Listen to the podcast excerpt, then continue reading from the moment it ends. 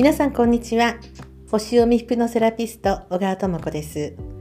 2023年輝くあなたへ。この番組は西洋先生術とヒプノセラピーを通してより豊かによりあなたらしく輝きたい方を応援する番組となっております。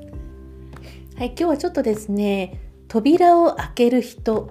ということでお話をしたいかなと思います。え私今すごくこう自分の中の絞り込みをしているんですね。去年1年間ずっと活動させていただいている中でもっと絞り込んでもっと深く何をどのような形でお届けすればあの多くの方のお役に立てるのかなってことを思っていましてやっぱりそのために今自分の中の絞り込みっていうのが非常にこう大事になってくると思いまして、まあ、年が明けてからあのこうずっとこう集中的にやってるんですけれどもその中でふとこう湧いてきたのが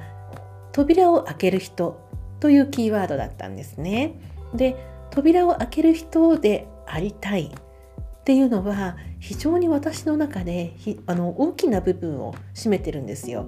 だからその方法としての西洋先生術でありその方法としてのヒプノセラピーである。扉を開ける人。でこの扉を開けるっていうのは既成概念であるとかマインドのブロックであるとか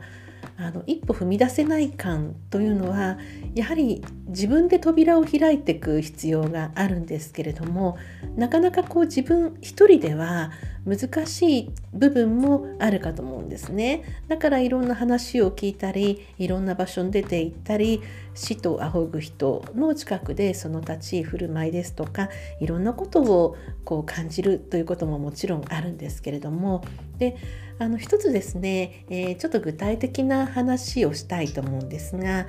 私が私には扉を開ける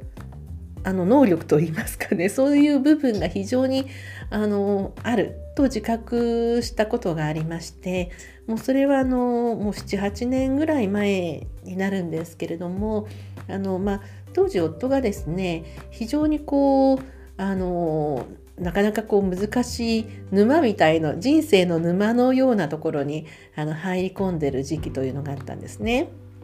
で結構いろんなことっていっぺんに来るじゃないですか。仕事であるとかいろんな人間関係であるとかこう一気に来るようなタイミングってありませんか？でまさにですねその夫が、まあ、もっと前なんですけれども十数年も前なんですが、えーと、一気にこう来るタイミングがあってで、まあ、それはこう周りのねあのえー、親戚であるとか、まあ、兄弟であるとかいろんなことで乗り越えたんですけれどもそこでこうなんかこう自分がよく分からなくなってしまった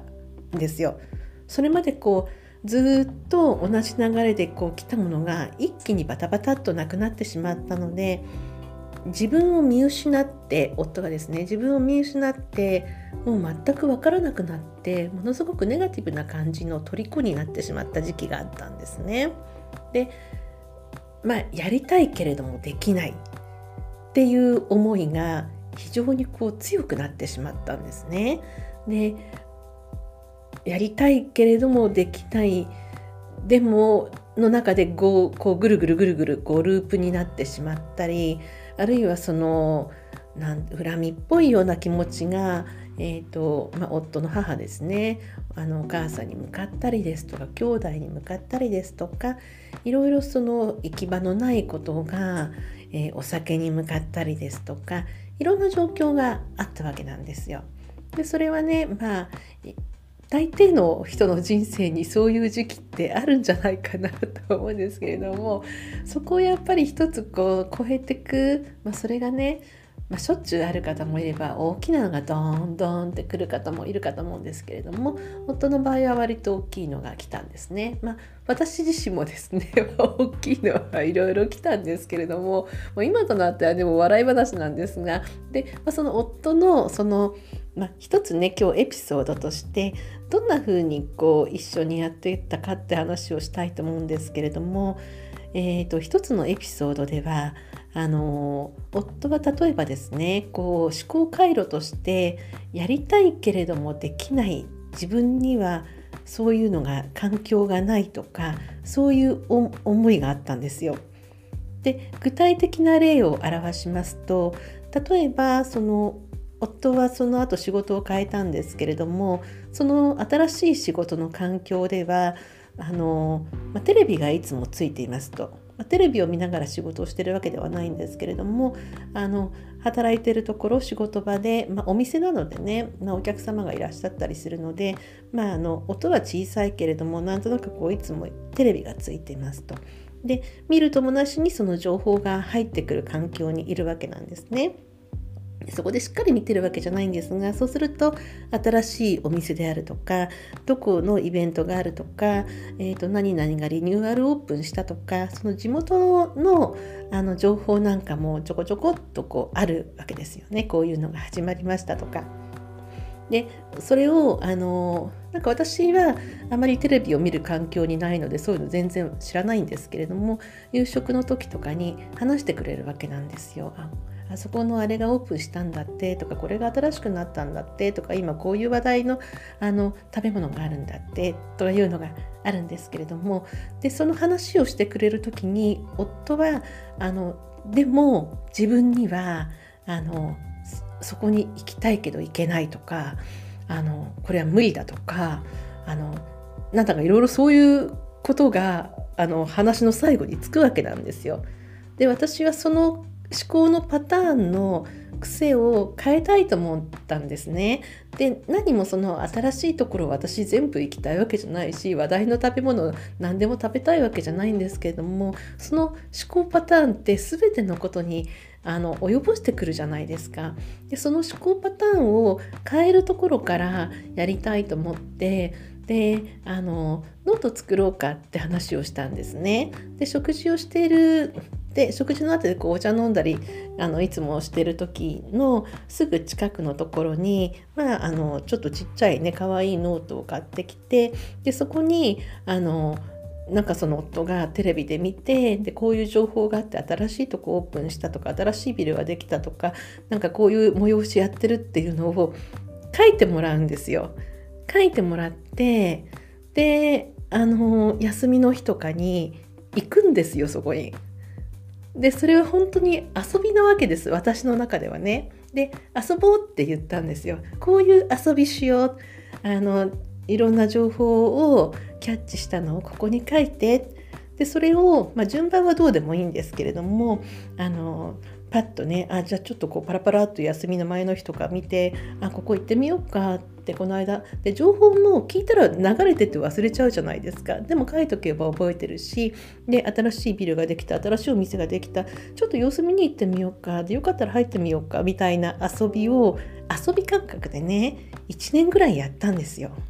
そしたらあの行けたところはあのこうちょっと感想とかね こう書いたりして綺麗だったとか楽しかったとか思ったほどでもなかったとかね、まあ、満足とかいうのを書いてたらこうノートがね埋まってくわけなんですよ。でこれは楽しい遊びだよねっていう言い方を私はしてあのノート遊びみたいな感じにしてねやっていくうちになんか1年ぐらいそれをやった時期があったんですがやっぱり途中からね変わってきたんですよ。あの行けない行こうと思って行けないっていう思い込みはそれ違うっていうことがあの夫の中でこう堅くなだったものが少しずつほぐれてきたんですね。でその遊びは、まあ、1年ぐらいやったらね2人とも満足しちゃったんでやめたんですけれどもなんかその辺りがきっかけになってさらに夫は本当に心から望んでることそのテレビで見て行きたいけど行けないっていうのは前段階だったわけですよ。本当は目的があったんですよもうちょっと大きな彼の人生の目的があったんですけれどもそこはもうものすごいロックがかかってたんですよ。っていうのはやはりこういろんなものがいっぺんにダメなダメになった時期があったんで、まあ、そのトラウマとか辛さとかあとあのいろいろ思い込みですよね親に親にこう言われたとか兄弟にこう言われたって思い込みで本当はここに行きたい本当はこれをやりたいっていうのにいろいろこうあの理由つけてはでもダメだよねでもダメだよねって言ってたのがこうまああの思ったらいけるできる行動できるっていうのを本本当にこう市内の新しいお店 新しいあの場所に行くっていう遊びをねやってみたところ変わったんですよね。あの自分の前提となるものがでもそれにはあの書き出してみるとか本当にそこに行くとかやっぱりそういう行動するのが大事だったんですけれどもそれねこうなんかこうやらねばとか眉間にしわせてのやることでも何でもなくてあの遊びにしちゃったんですよ楽しい遊びに。まあ、今日はそんな話をあの、まあ、させていただいたんですけれどもでその後ですね、まあ、私はいろいろヒプノセラピーをやったり西洋先生術を深くこう学んでいくうちにあこれは私にはこう扉を開ける人っていうのが私のすごくやりたいことなんだっていうことを改めて気がついたんですね。ですのであの、まあ、今日はね扉を開ける人という人でありたいという私の話をと、えー、まあ、具体的なね昔の話をさせていただいたんですけれども、まあ、今本当に練り込んでその扉を開けるための具体的な具体的なこうやり方を今持っているものを今私が持っているスキルをもっとギュッと集約してあの提供できるようなことを本当にこう真剣に考えてますのでまたあのお伝えできるタイミングがね来るかと思います。はい今日はこんな話をさせていただきました。お相手は星読みヒプノセラピスト小川智子でした。皆さん今日もいい日をお過ごしください。